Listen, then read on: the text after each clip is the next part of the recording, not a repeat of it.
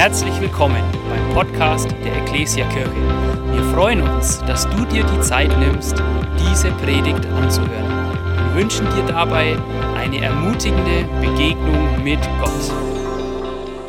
Die Macht der Gewohnheit. Die Macht der Gewohnheit. Ich weiß nicht, woran du denkst, wenn du das hörst, aber jeder Mensch hat Gewohnheiten. Du und ich haben Gewohnheiten in unserem Leben, gute und schlechte Gewohnheiten. Ich zeige euch mal eine Gewohnheit aus meinem Leben, die vor allem meine Frau als eine schlechte Gewohnheit bezeichnen würde. Und ich habe ein Bild dabei. Mal schauen, ob ihr das erkennt. Und zwar ist das, so sieht der Wecker bei mir auf dem Handy aus. Ähm, und ich versuche gerne früh aufzustehen, weil ich morgens einfach viel Zeit haben will, um gut in den Tag zu starten. Und wenn du mal dir das Bild anschaust, siehst du, ich stelle mir einen Wecker relativ früh und dann alle zehn Minuten nochmal einen Wecker, damit ich ja spätestens um Viertel nach sechs aufstehe. Ähm, weil ich, ich weiß, mein Handy würde das auch automatisch eigentlich machen, aber ich traue dem nicht so ganz, deswegen stelle ich mir extra so viele Wecker. Ähm, das Problem ist, dabei, ich stehe dann immer irgendwann auf. Das Problem ist, Rezi steht eigentlich immer eine Stunde später auf. Die wird, hat aber so einen leichten Schlaf. Das heißt, sie wacht dann immer auch irgendwie auf und findet es nicht so cool. Aber das ist für mich mittlerweile eine Gewohnheit. Wenn ich abends ins Bett gehe, dann stelle ich mir einen Wecker und automatisch stelle ich mir eigentlich mehrere Wecker, weil das so in meinem Kopf drin ist. Und das ist eine schlechte Gewohnheit. Wir haben, glaube ich, alle aber genauso gute Gewohnheiten. Hoffentlich hast du auch die Gewohnheit, dass du dir am Tag mindestens zweimal die Zähne putzt. Ähm, das sollte eine gute, gesunde Gewohnheit in unserem Leben sein. Gewohnheiten haben Macht. Ähm, unser Alltag ist voll davon. Eine Studie 2006 hat mal erwiesen, dass mehr als 40 Prozent aller Dinge, die wir in unserem Alltag tun, keine bewussten Entscheidungen sind, sondern eigentlich einfach Gewohnheiten. Dinge, die wir einfach tun, weil sie normal sind. Du überlegst nicht, mit welchem Fuß du aus dem Bett aussteigst, sondern du machst es so, wie du es immer machst. Es ist eine Gewohnheit.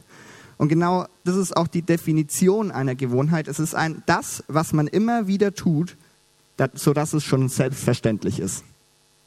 Und wir wollen in eine Predigtserie starten, die sich mit Gewohnheiten beschäftigt. Die Macht der Gewohnheit, weil wir glauben, Gewohnheiten haben in unserem Alltag Macht. Und wir beschäftigen uns jetzt nicht mit Zähne putzen oder wie man den Wecker richtig stellt, sondern wir wollen auf unser Glaubensleben schauen. Weil es auch für deine und meine Beziehung zu Gott gewisse Gewohnheiten gibt, die wir in unserem Leben kultivieren können oder nicht kultivieren.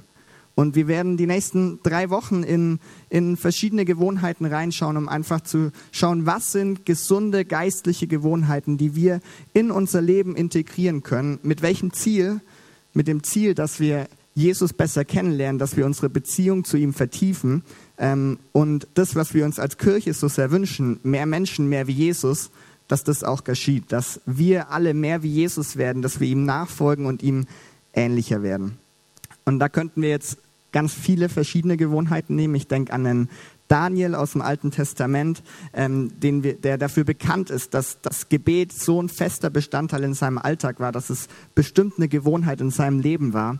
Ähm, und wir könnten viele verschiedene Dinge nehmen. Wir könnten Fasten nehmen, wir könnten den Gottesdienst besuchen, nehmen Kleingruppen besuchen nehmen. Es gibt viele Gewohnheiten, aber wir wollen uns drei ganz besondere anschauen. Nächste Woche geht es um das Thema Sprachengebet. Ähm, wir werden Chrissy Schneider hier haben zum Predigen, was richtig cool ist. Die Serie beenden wir mit dem Thema Anbetung und Lobpreis. Und heute wollen wir in die erste Gewohnheit reinstarten, und zwar Gottes Wort. Gottes Wort oder die Bibel, dieses Buch, das du hoffentlich irgendwo zu Hause hast und vielleicht auch schon mal gelesen hast. Wir wollen uns ein bisschen damit beschäftigen, weil ich glaube zutiefst, dass es wichtig ist, Gottes Wort, die Bibel, als feste Gewohnheit in unserem Leben zu haben. Was bedeutet es, die Bibel als Gewohnheit zu haben? Es bedeutet es, dass wir dieses Buch nicht nur irgendwo in einem Regal stehen haben, sondern dass wir es regelmäßig lesen, dass wir es lesen, dass wir uns darin vertiefen, dass wir es studieren, dass wir Gott dadurch besser kennenlernen, weil wir glauben, dass wir einen persönlichen Gott haben, der, der Beziehung zu dir und mir haben will und er, er spricht zu uns, er, er offenbart sich uns immer wieder und das macht er an sich auf vielen Wegen. Aber gerade die Bibel ist ein Weg, auf den er das so oft tut.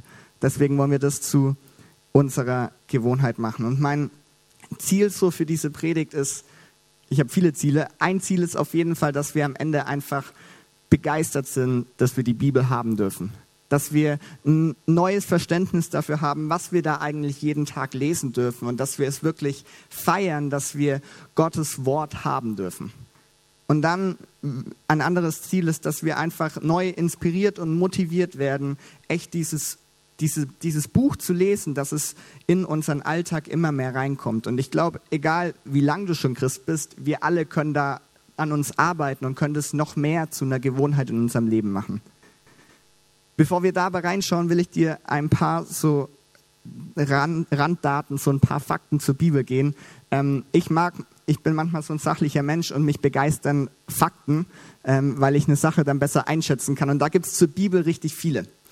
Und zwar ist das was, was ich eigentlich noch vorher sagen wollte. Augustinus hat nämlich mal gesagt, das Wort Gottes gleicht einer Fischangel, die dann ergreift, wenn sie ergriffen wird.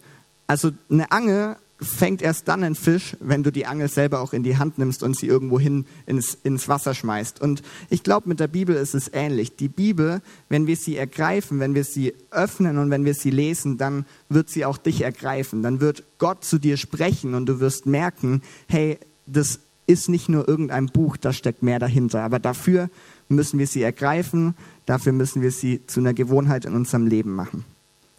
Und jetzt zu meinen lieben Fakten. Und zwar die Bibel ist ein Buch, das aber eigentlich aus insgesamt 66 verschiedenen Büchern besteht. Das Ganze lässt sich aufteilen in Altes Testament und Neues Testament. Altes Testament ist alles, was geschrieben wurde, bevor Jesus auf die Erde kam, und das Neue Testament dann der Rest. Diese 66 Bücher wurden in insgesamt drei verschiedenen Sprachen geschrieben ursprünglich. Also Aramäisch, Hebräisch, Griechisch zum Glück können wir heute einfach Deutsch lesen ähm, und die wurde übersetzt. Dieses, diese Bücher, diese 66 Bücher wurden nicht irgendwie innerhalb von zwei Jahren geschrieben, sondern in einer Zeitspanne von 1500 Jahren. Also das letzte Buch der Bibel, das verfasst wurde, wurde 1500 Jahren, Jahre nach dem ersten verfasst. Also eine extrem lange Zeitspanne. Und diese Bücher wurden nicht irgendwie alle in Israel oder so geschrieben, sondern in, auf drei verschiedenen Kontinenten dieser Erde und nicht von einem Menschen, also wir kennen den Paulus, der viele Bücher geschrieben hat in der Bibel, aber er hat nicht alle geschrieben, sondern es waren insgesamt 40 verschiedene Autoren daran beteiligt. 40 verschiedene Menschen, die Gott gebraucht hat und es waren nicht alles irgendwie Schriftgelehrte oder Philosophen oder die hauptberuflich Bücher geschrieben haben, sondern da gibt's Könige, Gefangene, Soldaten, Hirten, Physiker, so viele verschiedene Menschen, Bauern, die Bücher in dieser Bibel geschrieben haben. Und alleine diese Fakten zu sehen, denkt man sich, hey, irgendwie ein spannendes Buch, oder? Diese, diese Sachen, die irgendwie gar nicht so wirken, als würde alles zusammenhängen. Spannend, dass da am Ende dieses Buch rauskommt. Und ich glaube, was viele wahrscheinlich sagen, ist so, ja, es ist vielleicht so eine Sammlung über viele Jahrhunderte einfach ein paar Bücher schön zusammengefügt. Das Spannende ist, wenn wir die Bibel lesen, merken wir, es ist nicht irgendwie zusammenhangslos, sondern es erzählt eine Geschichte. Die Bibel erzählt die Geschichte von Gott und seinem Volk. Im Alten Testament mit Israel, im Neuen Testament Gott und seine Gemeinde, Gott und die Menschen, die ihn lieben und die ihm nachfolgen. Und du kannst Bücher oder Stellen aus dem Alten Testament lesen und du wirst merken, wie das Neue Testament sich darauf bezieht, dass irgendein Physiker, Lukas, der ein Buch vielleicht tausend Jahre später geschrieben hat als das Alte Testament, sich darauf bezieht und dass es übereinstimmt. Und das ist alleine diese Daten finde ich schon so spannend, weil wir merken, hey, das ist menschlich eigentlich fast nicht möglich, dass man so ein Buch so schreibt, dass es so zusammenpasst. Aber die Bibel ist es. Und mich motiviert sowas alleine schon immer, die Bibel zu lesen ähm, und es zu meiner Gewohnheit in meinem Leben zu machen. Willow Creek hat mal eine Studie angestellt und sie haben die Frage gestellt, was hilft einem Menschen am meisten im Glauben zu wachsen? Also was ist der größte Faktor für geistliches Wachstum? Und das Ergebnis war, das intensive Nachdenken und Leben mit der Bibel ist der kraftvollste Faktor im geistlichen Wachstum. Also die Bibel zu lesen, als geistliche Gewohnheit in deinem und meinem Leben zu haben, ist der größte Faktor, Faktor um im Glauben zu wachsen. Und genau deswegen soll es eine Gewohnheit in unserem Leben sein. Und eine Anmerkung noch, bevor wir in eine Bibelstelle reinstarten. Du wirst in deinem Leben nie zu alt oder zu erfahren sein, um die Bibel zu lesen. Selbst wenn du 30 Jahre am Stück die Bibel jedes Jahr einmal durchgelesen hast, wirst du im 31. Jahr immer noch was lernen dürfen. Ähm, Charles Burgeon hat mal gesagt, niemand kann der Bibel entwachsen. Das Buch wird mit den Jahren weiter und tiefer.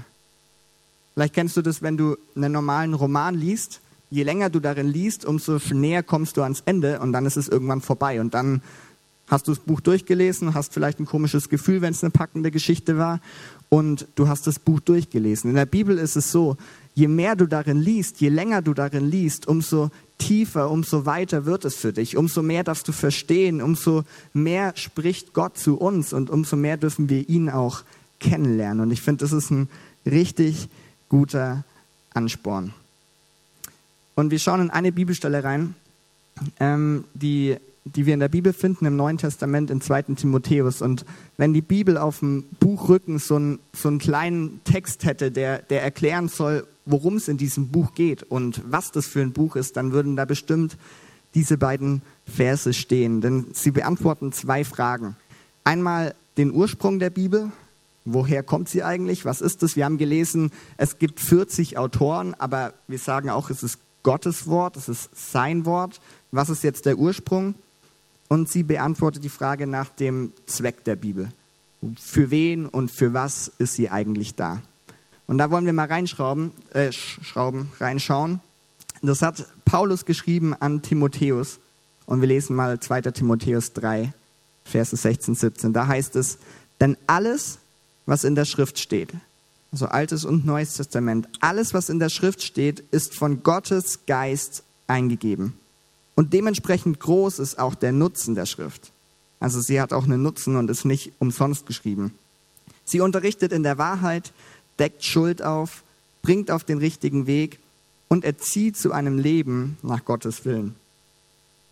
So, so ist also der, der Gott gehört und ihm dient, also jemand, der eine Beziehung zu Gott hat und der, der sich ihm unterwirft, der ihn als Herr ansieht. So ist der mit Hilfe der Schrift allen Anforderungen gewachsen.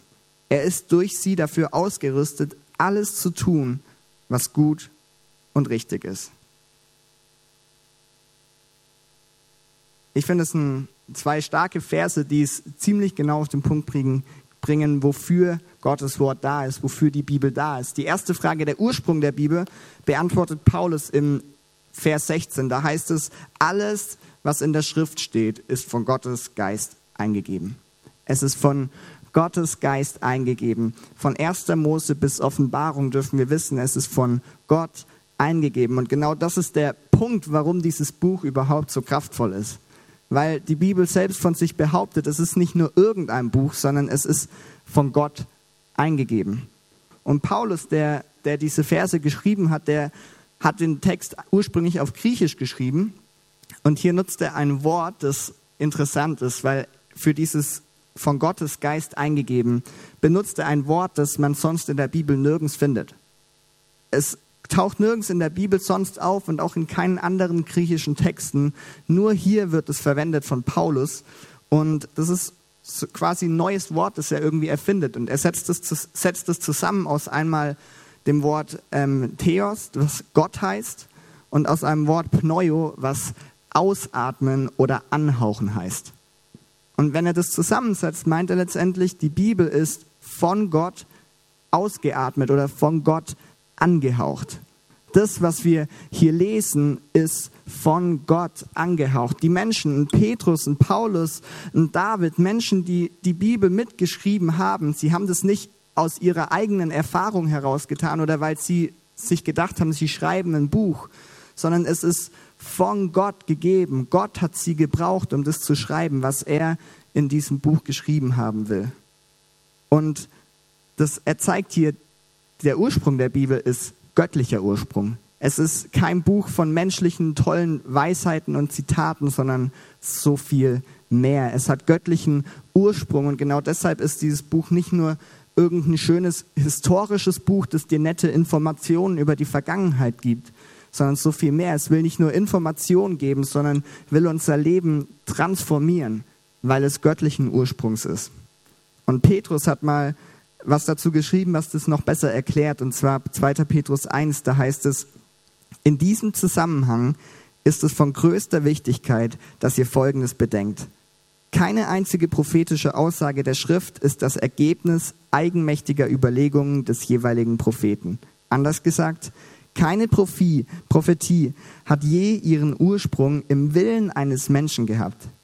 Vielmehr haben Menschen vom Heiligen Geist geleitet, im Auftrag Gottes geredet bzw. aufgeschrieben. Und ich finde, das erklärt diesen Punkt von Gottes Geist eingegeben so gut. Es ist nicht, es hat den Ursprung nicht im Willen eines Menschen. Es ist nicht, dass ein Mensch irgendwann gesagt hat, ich schreibe jetzt diese Bücher und irgendwann werden sie in der Kirche zu der Predigt benutzt, sondern es ist der Ursprung bei Gott. Und Menschen wurden vom Heiligen Geist geleitet und haben in Gottes Auftrag geschrieben. Das, was wir hier lesen, ist Gott selbst. Und ähm, der Punkt ist auch so gut, weil wir reden heute viel über die Bibel ähm, und da steckt so viel Gutes drin, aber am Ende glauben wir nicht an die Bibel, sondern an den Gott, der dahinter steckt. Weil das, was wir hier drin lesen, im Auftrag Gottes geschrieben ist. Und ich finde es faszinierend, das ist hoffentlich was, was du schon mal gehört hast. Ich habe mich gefragt, wie gehen wir mit diesem Buch um? Behandeln wir es auch wirklich als dieses Buch mit einem göttlichen Ursprung oder das, die Gefahr an Gewohnheiten ist nämlich, wenn etwas dir vertraut ist, dann kommt irgendwann Geringschätzung mit dazu und du achtest es gar nicht mehr als das, was es vielleicht eigentlich war. Ich weiß das bei mir zu Hause früher immer, meine Mama hat immer mittags gekocht.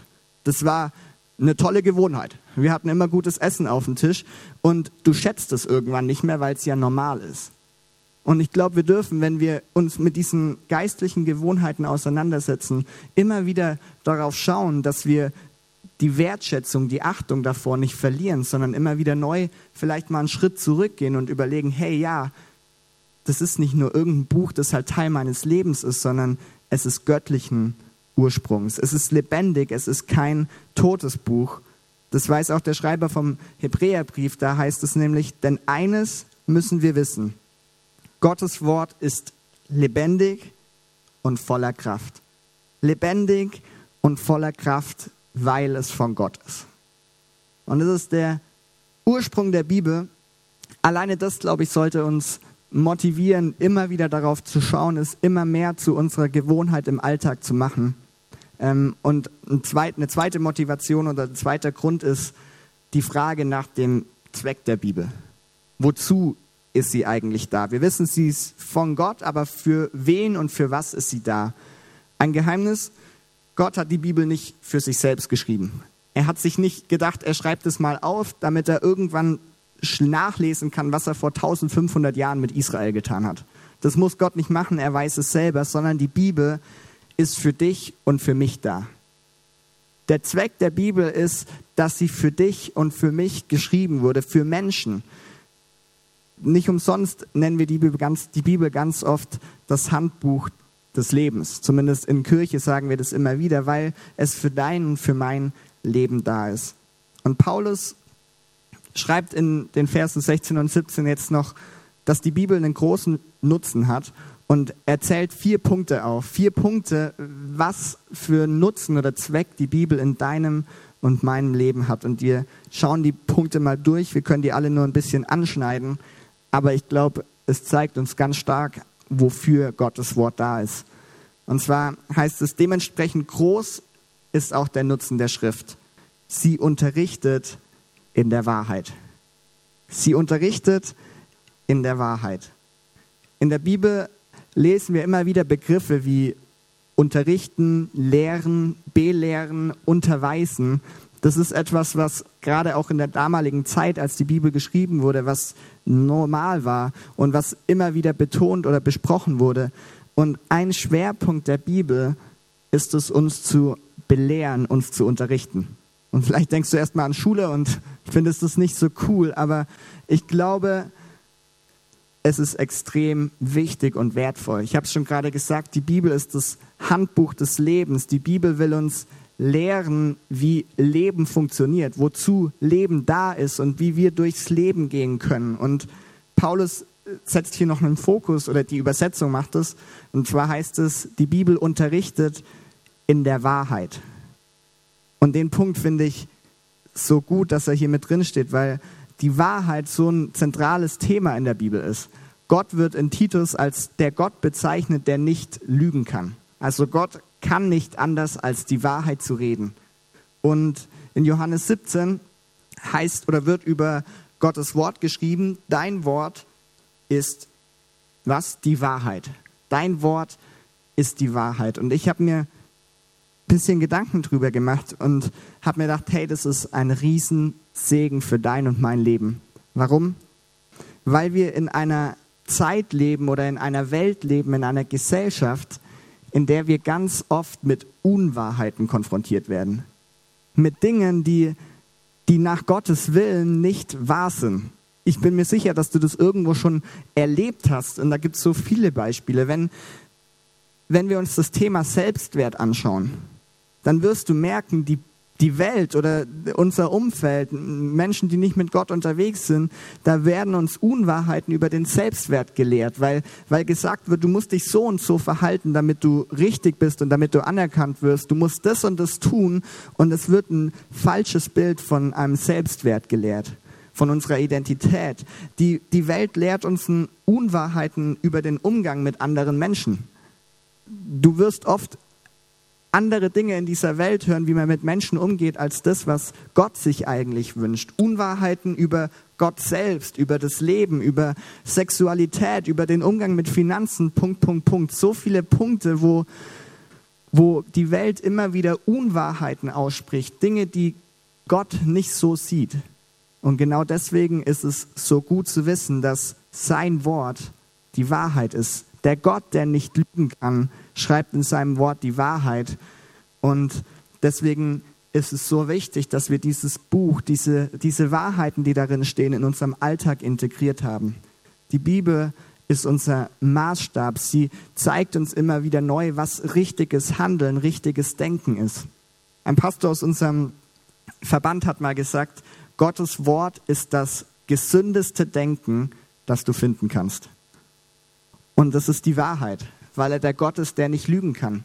Wenn wir dies, das glauben, dass, dass, dass das Buch, dass die Bibel von Gott eingegeben ist und wenn wir glauben, dass Gott nicht lügen kann, dann ist darin das gesündeste Denken überhaupt zu finden.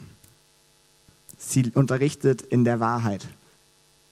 Und ich merke in meinem Leben, hey, ich brauche immer wieder die Bibel als meinen Maßstab, wenn ich mit Unwahrheiten konfrontiert werde, dass ich immer wieder in die Bibel schauen kann und merken kann, hey, das ist aber, was Gott eigentlich sagt, weil jeder von uns irgendwie irregeführt wird und jeder manchmal Unwahrheiten Glauben schenkt und, und anfängt, anderen Dingen hinzuher, hinterher zu laufen. Aber dann dürfen wir immer wieder zurück zu Gottes Wort kommen, weil es ist die Wahrheit.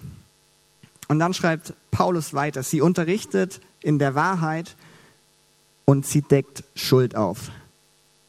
Und es baut jetzt alles so ein bisschen aufeinander eigentlich auf eigentlich. Sie deckt die Schuld auf ähm, andere Übersetzungen schreiben hier Überführung von Sünde. Wir hatten die letzten vier Wochen eine Predigtserie Jesus ist. Und dabei ging es um Jesus. Und wir haben in jedem, in, an jedem Sonntag eigentlich gehört, dass du und ich als Menschen nicht perfekt sind, dass wir nicht ohne Fehler sind, sondern dass wir Schuld, dass wir Sünde in unserem Leben haben. Dass Dinge in unserem Leb Leben sind, die nicht gut sind, die schuld sind und deswegen brauchen wir überhaupt einen Retter. Und hier schreibt Paulus jetzt, hey, die, die Gottes Wort, die Schrift deckt Schuld auf. Und ich habe mir das so vorgestellt, wir sind in unserem Leben immer so in eine Richtung unterwegs. So, das ist gerade die Richtung, die ich in meinem Leben, in meinem Alltag gehe und ich lebe mein Leben vor mich hin, Familie, Arbeit, alles Mögliche. Und manchmal kommt es vor, dass wir, wenn wir so unterwegs sind, dass sich Schuld oder Sünde in unserem Leben einschleicht. Ein Beispiel, du bist auf der Arbeit und du hast einen, einen Chef, den du vielleicht nicht so leiden kannst oder einen Chef, der, der nicht nett mit seinen Leuten unter sich umgeht und der komische Entscheidungen trifft. und du bist davon genervt und du findest es irgendwie nicht gut und du merkst, ich, wenn du Mittagspause hast oder wenn du mit deinen Kollegen unterwegs bist, du lästerst über deinen Chef, du redest schlecht über ihn, weil er dich irgendwie nervt. Und so bist du gerade in diese Richtung unterwegs und du merkst irgendwie, du redest schlecht über ihn. Und da kommt die Bibel ins Spiel. Weil wenn du dann früher oder später in der Bibel wirst du irgendwann lesen, dass die Bibel schreibt, hey, du sollst nicht schlecht über Menschen reden, du sollst nicht über Menschen lästern, sondern anders mit ihnen umgehen. Und was tut die Bibel dann in diesem Beispiel? Sie deckt Schuld auf. Sie zeigt, wo du gerade in eine Richtung unterwegs bist und zeigt dir, hey, das ist eigentlich nicht so, wie, wie ich mir das vorgestellt habe. Im Handbuch des Lebens wird hier was anderes gelehrt, eine andere Wahrheit, ein anderer Umgang mit Menschen. Sie zeigt uns die Wahrheit und uns wird durch die Bibel immer wieder klar, wo, wo unser Denken, wo unser Handeln nicht mit dem übereinstimmt, was Gottes Wille ist. Und dabei bleibt die Bibel aber nicht stehen, sondern Paulus schreibt weiter, sie deckt die Schuld auf und sie bringt auf den richtigen Weg. Die Bibel weist zurecht oder sie will uns Besserung schenken. Sie zeigt uns, was der bessere Weg ist und sie bringt uns zurück auf den richtigen Weg. Weg von der Richtung, der, in der wir manchmal unterwegs sind, wo wir Fehler haben, sondern die Schrift zeigt uns dann, hey, das ist der bessere Weg. Und zum Abschluss schreibt Paulus, und sie erzieht zu einem Leben nach Gottes Willen. Sie erzieht zu einem Leben, das Gott gefällt. Die Bibel schenkt uns Führung in unserem Alltag. Sie zeigt uns, wie wir eigentlich unterwegs sein sollten. Sie zeigt uns, was der richtige Weg ist und will uns täglich darin unterweisen. Ähm, Psalm 119, 105 schreibt es so, Dein Wort ist meines Fußes Leuchte und ein Licht auf meinem Wege. Die Bibel ist, will ein Licht auf deinem und meinem Lebensweg sein. Sie will uns zeigen, was Gott mit unserem Leben vorhat, was sein Wille für dich ist. Wie wir dieses Beispiel, das ich gerade genannt habe, ist ein Mini-Beispiel, aber die Bibel will uns das, wenn wir in die Bibel schauen, werden wir das auch für unser gesamtes Leben sehen und lesen dürfen, was Gottes Le Wahrheiten für deine Wahrheit ist, äh, für dein Leben ist. Ähm, und das finde ich so faszinierend. Sie zeigt uns, sie unterrichtet uns in der Wahrheit, sie deckt Schuld auf, Sie zeigt uns den richtigen Weg und sie erzieht uns in seinem Willen, sie führt uns. Und zum Abschluss schreibt Paulus dann in Vers 17 folgendes. So ist also der, der Gott gehört und ihm dient, mit Hilfe der Schrift allen Anforderungen gewachsen. Er ist durch sie dafür ausgerüstet, alles zu tun, was gut und richtig ist, also alles, was Gott sich wünscht. Und ich glaube, so das ist das ultimative Ziel, was Paulus hier zusammenfasst. Am Ende ist die Bibel dafür da, dass wir so leben, wie Gott es sich wünscht, dass wir, was wir in unserer Vision sagen, mehr wie Jesus werden können, dass wir ihm näher kommen können, dass wir den richtigen Weg gehen. Und alleine deswegen ist es so wertvoll, so wichtig, die Bibel in unserem Alltag zu haben als Gewohnheit und nicht nur einmal in drei Monaten, sondern wirklich regelmäßig, täglich, weil wir erst dann mehr und mehr verstehen dürfen, was er eigentlich reden will. Ich will, ich habe gleich noch ein paar praktische Sachen zum Thema Bibel zur Gewohnheit machen, aber ich will zum Abschluss von dem Part noch etwas vorlesen aus dem Buch. Ähm, das ist ein Buch über den Begründer von unserem Gemeindeverband. Ähm, und ähm, da, da wird etwas über Gottes Wort geschrieben. Einmal cool daran ist zu sehen, schon vor vielen Jahren oder immer in der Geschichte der Kirche ist Gottes Wort zentral gewesen und Gottes Wort der Maßstab gewesen. Und hier wird das einfach richtig gut ähm, geschrieben, was die Bibel alles ist und wie kraftvoll sie ist. Ähm, das hat übrigens Peter Schneider geschrieben. Und da heißt er, oder da schreibt er, vergleiche dieses Buch nicht mit anderem. Es ist unvergleichlich. Gehe nie, weder in Gedanken noch in Worten, davon aus, dass dieses Buch das Wort Gottes enthält. Es ist das Wort Gottes. Es enthält es nicht nur, es ist es. Es ist übernatürlich in der Herkunft, ewig in der Dauer, unaussprechlich im Wert, unendlich in der Reichweite umgestaltend in der Kraft, unfehlbar in der Autorität, persönlich in der Anwendung und inspiriert in der Ganzheit. Das ist ein Peter Schneider Satz. Und dann schreibt er noch weiter, lies es durch, schreibe es auf, bete es in dich hinein, lebe es aus. Und dann reiche es weiter. Das Wort Gottes verändert einen Menschen, bis er ein Brief Gottes wird. Es ändert seine Gedanken, seinen Charakter, lässt ihn Gnade über Gnade erfahren und lässt ihn Gottes Wesen annehmen. Wer sich dem Wort Gottes öffnet, zu dem kommt Gott und wohnt in ihm. Alleine darüber könnte man noch mal 20 Minuten predigen, aber ich finde es so gut, weil hier rauskommt, hey, in diesem Wort steckt so viel Kraft. Es will dein und mein Leben verändern und es ist kein Buch, das sich verändert, sondern es ist Gott, der dadurch redet. Gott, der dadurch zu dir und mir reden will. Und genau deswegen ist es so die erste geistliche Gewohnheit, die wir in unser Leben integrieren wollen. Ähm, und selbst wenn wir das vielleicht schon machen oder versuchen, dann glaube ich, tut uns immer wieder gut, da neu motiviert zu werden und neu inspiriert zu werden. Und deswegen habe ich jetzt noch ein paar praktische Tipps oder praktische Gedanken, wie wir das tatsächlich umsetzen können. Ähm, und das ist bestimmt hilfreich für jeden, der die Bibel noch nicht liest oder noch nicht so viel liest, aber vielleicht auch Inspiration für jeden, der das schon tut. Ähm, ich liebe es zumindest ähm, beim Bibellesen immer wieder neue Dinge auszuprobieren. Der erste praktische Tipp ist ganz einfach, kommt von einem Dozenten von unserer Bibelschule und zwar beten, beten, beten. Das ist eigentlich ein einfacher Tipp, aber macht einen großen Unterschied.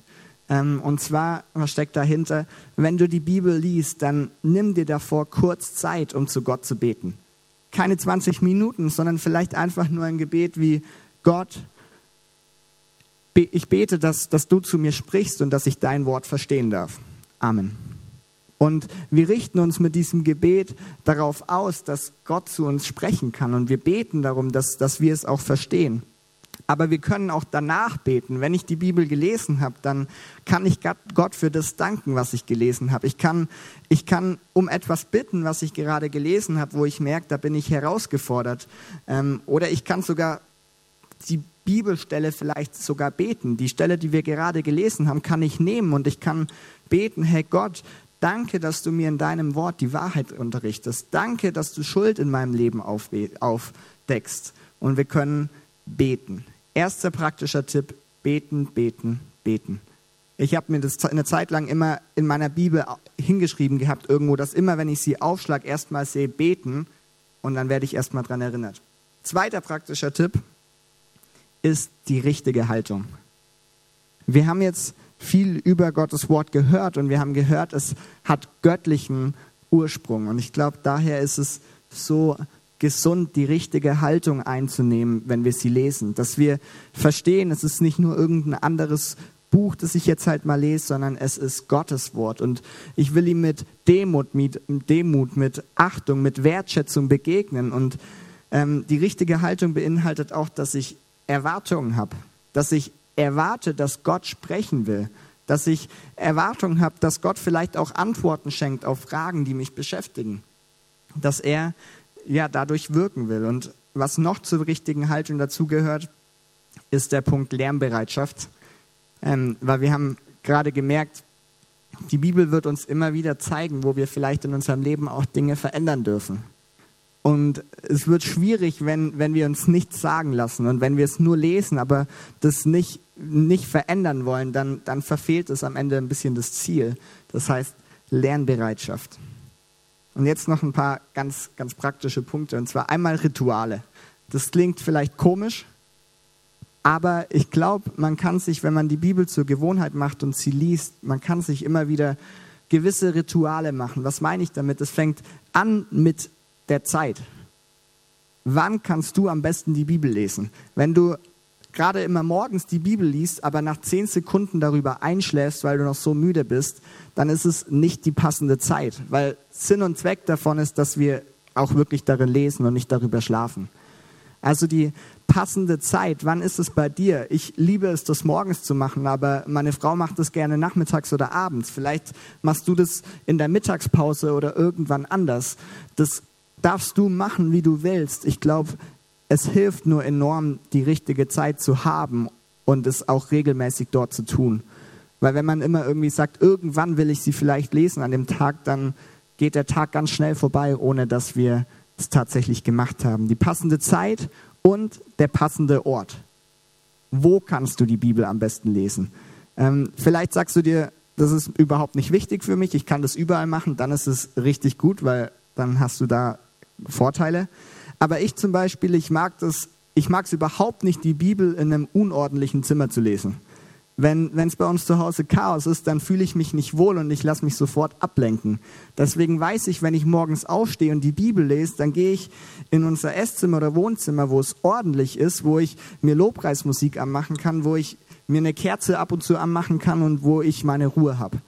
Und es ist der Ort, wo ich dann sein Wort lesen kann. Was ist für dich der passende Ort, die passende Atmosphäre? Wenn du immer im Bett liest, aber dabei einschläfst, dann ist es auch nicht der passende Ort. Also diese Rituale, glaube ich, sie, das sind so grundlegende Sachen, die uns aber helfen, es zu einer Gewohnheit zu machen. Weil Regelmäßigkeiten unterstützen das Ganze und helfen uns dabei.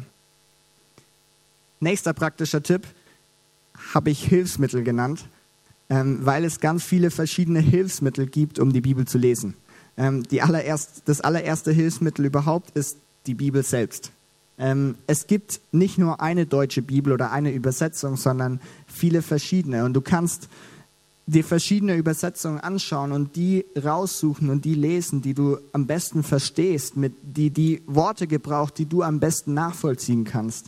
Alleine dieser Punkt ist so entscheidend. Ich habe ähm, viele verschiedene Bibeln zu Hause und ich liebe es immer wieder in eine andere Bibel reinzuschauen und ähm, die zu lesen. Das gibt mir immer wieder einen neuen Anreiz, wenn ich mir eine neue Bibel kaufe. Ähm, du kannst dir die Bibel gestalten, wie du willst. Die kann ganz unterschiedlich aussehen, aber das ist das erste Hilfsmittel. Und dann gibt es noch ein paar richtig gute Sachen. Es gibt Bibellesepläne, die wir, ähm, wenn, du, wenn du die YouVersion-App hast, die du dort lesen kannst, Bibellesepläne sagen dir einfach, wie, welche Bibelstellen du an welchem Tag liest. Und es gibt immer so einen Mini-Input dazu. Ähm, und es hilft dir, regelmäßiger die Bibel zu lesen, weil dich dein Handy vielleicht daran erinnert, hey, du wolltest heute eigentlich Kapitel 14 lesen oder so. Dann gibt es andere Hilfsmittel wie Studienbibeln oder ähm, Kommentare oder Bibellexika, ganz viele verschiedene Sachen und ich erwähne da jetzt oder zähle da keine auf, aber das sind Sachen, die uns helfen, tiefer in Gottes Wort einzusteigen. Wenn du die Bibel liest und dich mit Themen auseinandersetzt und du fragst dich, was genau bedeutet das, dann helfen dir Studienbibeln oder ähnliche Sachen dabei, den Kontext, den Hintergrund besser zu verstehen. Und wenn, wenn du das nimmst, dann hilft es dir so sehr dabei, dich noch tiefer in Gottes Wort reinzugraben. Und da kann, können dir hier bestimmt, wenn du Leute kennst, die viel in der Bibel lesen oder dein Kleingruppenleiter oder so, die können dir bestimmt da Dinge empfehlen, die, die empfehlenswert sind, mit denen man noch tiefer hineinkommt. Und der letzte praktische Tipp heißt Gehorsam. Ähm, warum Gehorsam? Weil wir am Ende die Bibel nicht einfach lesen, um sie zu lesen, sondern weil Gott sich wünscht, dass es unser Leben verändert und unser Leben anrührt. Und es wird, gibt viele Stellen in der, Bibel, die, die von uns wünschen und erwarten, dass wir darauf reagieren und dass wir etwas tun. Und deswegen glaube ich, ist es gut, sich daran zu erinnern, dass wir gehorsam dem Wort Gottes gegenüber sein wollen und dass wir das, was wir lesen, dass wir danach nachdenken, was bedeutet das praktisch für mein Leben? Was wünscht sich Gott, dass ich vielleicht jetzt in meinem Leben tue, was ich vielleicht ändere oder was ich neu in mein Leben hineinbringe? Gehorsam. Die Band darf gerne nach vorne kommen. Ich habe noch eine Sache auf dem Herzen gehabt oder zwei. Ähm, und zwar ein, das ist eigentlich auch ein praktischer Tipp. Du musst die Bibel nicht immer alleine lesen, sondern du kannst die Bibel mit anderen zusammenlesen. Egal ob mit deinen Freunden oder deiner Kleingruppe. Man kann gemeinsam Bibellesepläne lesen und sich darüber austauschen, was man gelesen hat. Du kannst mit deinem mit deinem Freund, mit deinem Partner, mit deinem Ehepartner gemeinsam Bibel lesen. Und ich bin mir sicher, es verändert etwas und es macht Gottes Wort zur Gewohnheit in deiner Beziehung, in deiner Ehe. Ähm, und das heißt gar nicht, dass ihr euch gemeinsam aufs Sofa setzen müsst und einer liest dem anderen vor, was in der Bibel steht. Aber Resi und ich haben die letzten Wochen immer wieder ähm, gemeinsam Bibellesepläne gelesen. Und jeder hat liest dann an einem Tag einfach Kapitel so und so und den kleinen Input dazu. Und irgendwann im Laufe des Tages, meistens am Abend, dann kann man drüber reden, hey, was hast du gelesen? Wie, wie fandest du es? Ähm, was hat dich angesprochen? Was fandest du schwierig? Und du merkst, wie Gottes Wort nicht nur die Gewohnheit in deinem Leben ist, sondern auch Gewohnheit in deiner Ehe, in deiner Beziehung wird. Und wenn in Gottes Wort das gesündeste Denken überhaupt steckt, dann sollte sie auch nicht in unseren Beziehungen, in unseren Ehen fehlen oder in unseren Familien. Weil da kann, können wir sie auch gemeinsam lesen. Und du kann, ich habe keine Kinder und ich schätze trotzdem, du kannst Kinder nicht zwingen, die Bibel zu lesen. Aber was du tun kannst, ist vorleben, dass dieses Buch nicht nur irgendein Buch ist, sondern dass es Gottes Wort ist. Du kannst deinen Kindern zeigen, dass du gerne darin liest. Du kannst zeigen, dass du davon begeistert bist. Kannst beim Abendessentisch darüber reden, was du gelesen hast. Und deine Kinder wachsen damit auf, dass sie merken, dieses Buch ist nicht nur irgendein Buch, sondern es ist Gott, der, der dort zu uns reden will. Und der letzte Gedanke ist, nicht alles in der Bibel ist immer gleich zu verstehen. Ähm, Petrus schreibt es selbst in 2. Petrus, dass nicht alle Stellen leicht sind oder direkt verständlich sind. Und vielleicht hast du das auch schon erlebt, dass, dass du mit Stellen konfrontiert wirst, wo du dich fragst, warum steht es jetzt da oder was bedeutet es oder ich verstehe das ganz anders und weiß nicht, was Gott damit meint. Ähm, das kommt immer wieder vor, aber erstmal ist das gar nicht schlimm, sondern eigentlich gut, weil wenn du dich an Dingen in der Bibel reibst, dann zeigt es, dass du dich damit auseinandersetzt. Dann zeigt es, dass du, dass du das Wort liest und dass du wirklich versuchst, es zu, verstehen. Und genau den Punkt will ich, will ich uns einfach mitgeben, dass wir die Bibel nicht so als eine oberflächliche Lektüre haben. Und wenn ich irgendetwas ein bisschen schwierig finde, dann lege ich sie weg und das war's. Oder wenn dich ein Thema interessiert, dann hör dir nicht nur ein, zwei Predigten zu dem Thema an, sondern schlag die Bibel selbst auf. Schlag sie selbst auf und les selber, was die Bibel zu diesen Themen zu sagen hat, was Gott dazu zu sagen hat. Wir wollen, Benny betont es immer wieder, wir wollen in unserem Glauben mündig sein. Und genau dafür ist es so wichtig, dass Gottes Wort eine Gewohnheit in unserem Leben ist. Und ihr dürft gerne mal mit uns, mit mir aufstehen.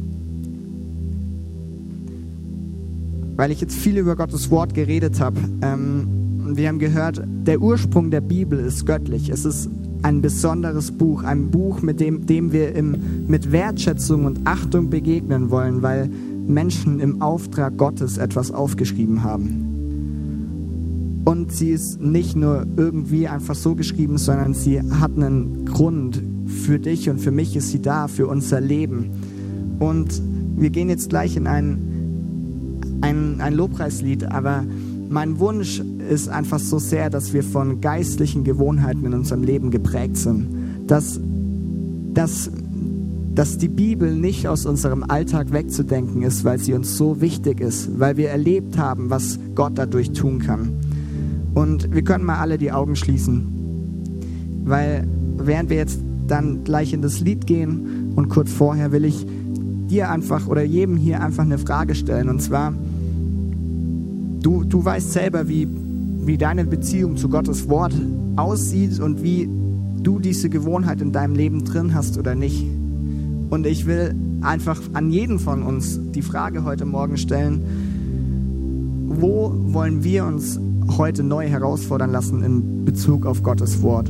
In welchem Punkt wollen wir es wieder mehr zu unserer Gewohnheit machen? Und wir können hier am Ende ganz viele verschiedene Antworten haben. Der eine sagt vielleicht, hey, ich will anfangen zu beten, wenn ich die Bibel lese und wirklich zu erwarten, dass was passiert. Jemand anderes sagt vielleicht, hey, ich will überhaupt anfangen, die Bibel zu lesen und fang mal damit an, einmal die Woche die Bibel aufzuschlagen. Jemand anderes sagt, ich will die richtige Haltung haben, ich will den richtigen Ort finden, die richtige Zeit, ich will mich mit Studienbibeln auseinandersetzen, es können so viele Punkte sein. Ich will dir einfach die Frage stellen und wir werden jetzt gleich die Musik einfach ein bisschen laufen lassen. Du darfst kurz mal überlegen, wo willst du dir vornehmen, das wirklich zu deiner Gewohnheit neu zu machen? Ist das das ganze Ding oder sind es einzelne Punkte? Wo können wir Gottes Wort neu zu unserer Gewohnheit machen? Unsere Augen sind geschlossen und ich will dann gleich einfach noch, bevor wir in das Lied gehen, für uns beten und echt beten, dass wir Gott erleben dürfen mit seinem Wort, in seinem Wort.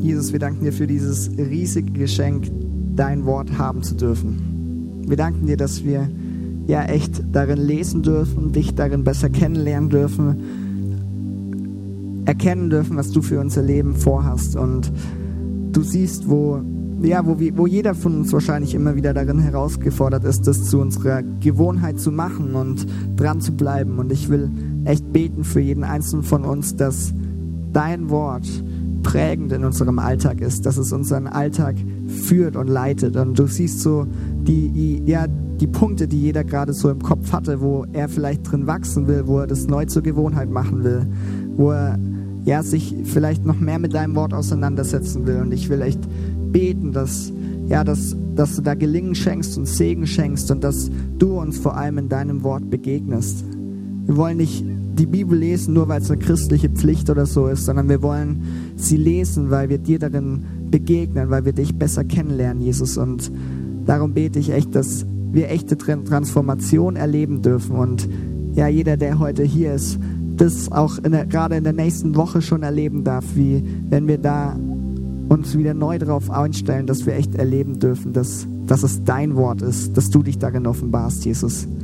Und dafür danken wir dir. Amen.